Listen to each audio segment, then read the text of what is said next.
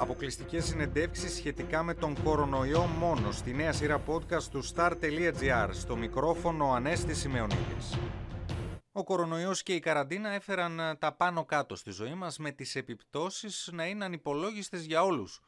Μόνοι κερδισμένοι από τον πολυήμερο εγκλισμό μας το προηγούμενο διάστημα φαίνεται να είναι η φύση.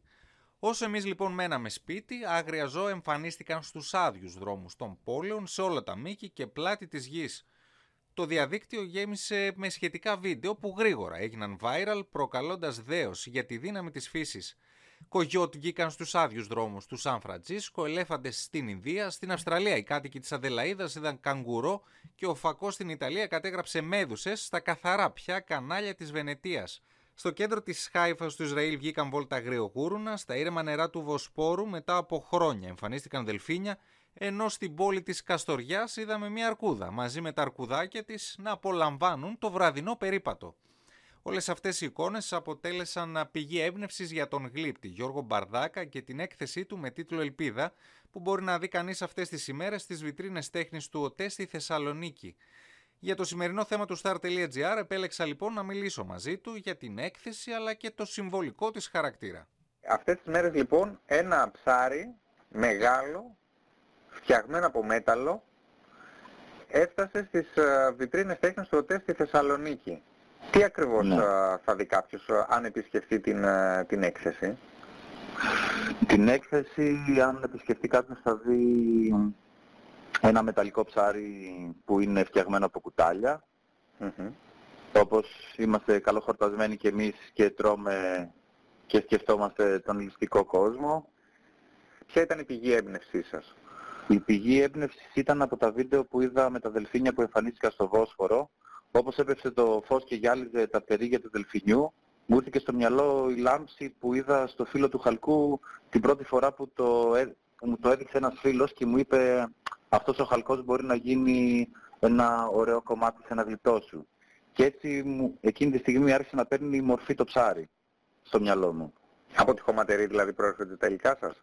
Όλα τα υλικά είναι ανακυκλώσιμα υλικά. Τα ψάρια που εμφανίστηκαν ε, ξαφνικά σε όλο το πλανήτη έχουν μια δεύτερη ευκαιρία, όπως ο χερούλι που έγινε μάτι του ψαριού και από τη χωματερή βρέθηκε στις βιτρίνες του ΟΤΕ.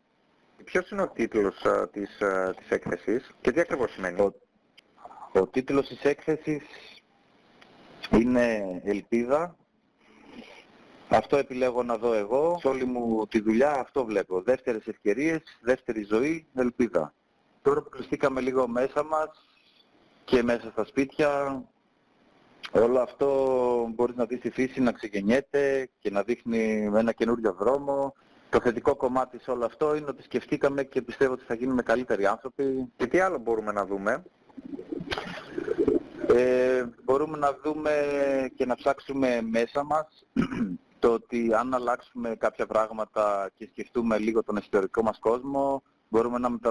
να μεταμορφωθούμε στα ψυχικά μας κομμάτια και να, να υπάρχουμε όλοι αρμονικά σε... στο περιβάλλον, να σεβόμαστε το περιβάλλον, να έχουμε ζωή, γιατί αυτό είμαστε στην ουσία. Δεν είμαστε το υλιστικό κομμάτι και να επικεντρωθούμε κυρίως στο ψυχικό κομμάτι και να απεκλωβιστούμε και να βγούμε σε ένα άλλο κόσμο, σουρεαλιστικό. Πόσες μέρες α, σας πήρε για να το ετοιμάσετε αυτό το έργο? Ε, αυτό η αρχική ιδέα ξεκίνησε από τον ιό, όταν εμφανίστηκε ο ιός και εγκλωβιστήκαμε στα σπίτια μας, στα εργαστήριά μας. Ε, δύο μήνες θα έλεγα, όσο είναι εξήντα μέρες, όσο είναι ο κοροναϊός.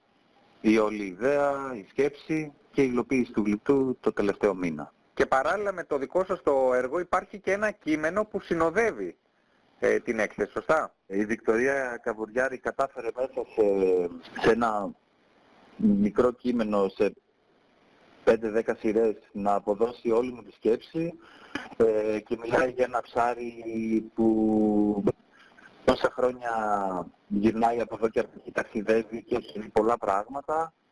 Μας στέλνει ένα θετικό μήνυμα ότι πήρε μια ανάσα και μας δίνει ένα μήνυμα το ότι αν αφήσουμε τη φύση να λειτουργήσει θα εμφανιστούν πιο πολλά ψάρια μέσα σε εισαγωγικά. Παράλληλα με, την, με τα έργα βλέπουμε ότι ε, είναι τοποθετημένα μέσα σε, σε φύση, μέσα σε χλόι, μέσα σε πρασινάδα, σωστά. Φυσικά, φυσικά. Όσον αφορά τη, τη χλόι και πρασινάδα, ε, είχα μια συνεργασία και μια χορηγία από την εταιρεία Mark Home, ε, που ασχολείται με τις διακοσμήσεις και με διάφορα είδους διακόσμηση. Μου έκανε τη δωρεά και όπως και στον Γιάννη Αργυριάδη, τον υπεύθυνο για τις βιτρίνες τέχνης του ΟΤΕ, που με βοήθησε με όλο το στήσιμο και όλη την εγκατάσταση να υλοποιηθεί και να δημιουργηθεί σε τόσο λίγο χρονικό διάστημα.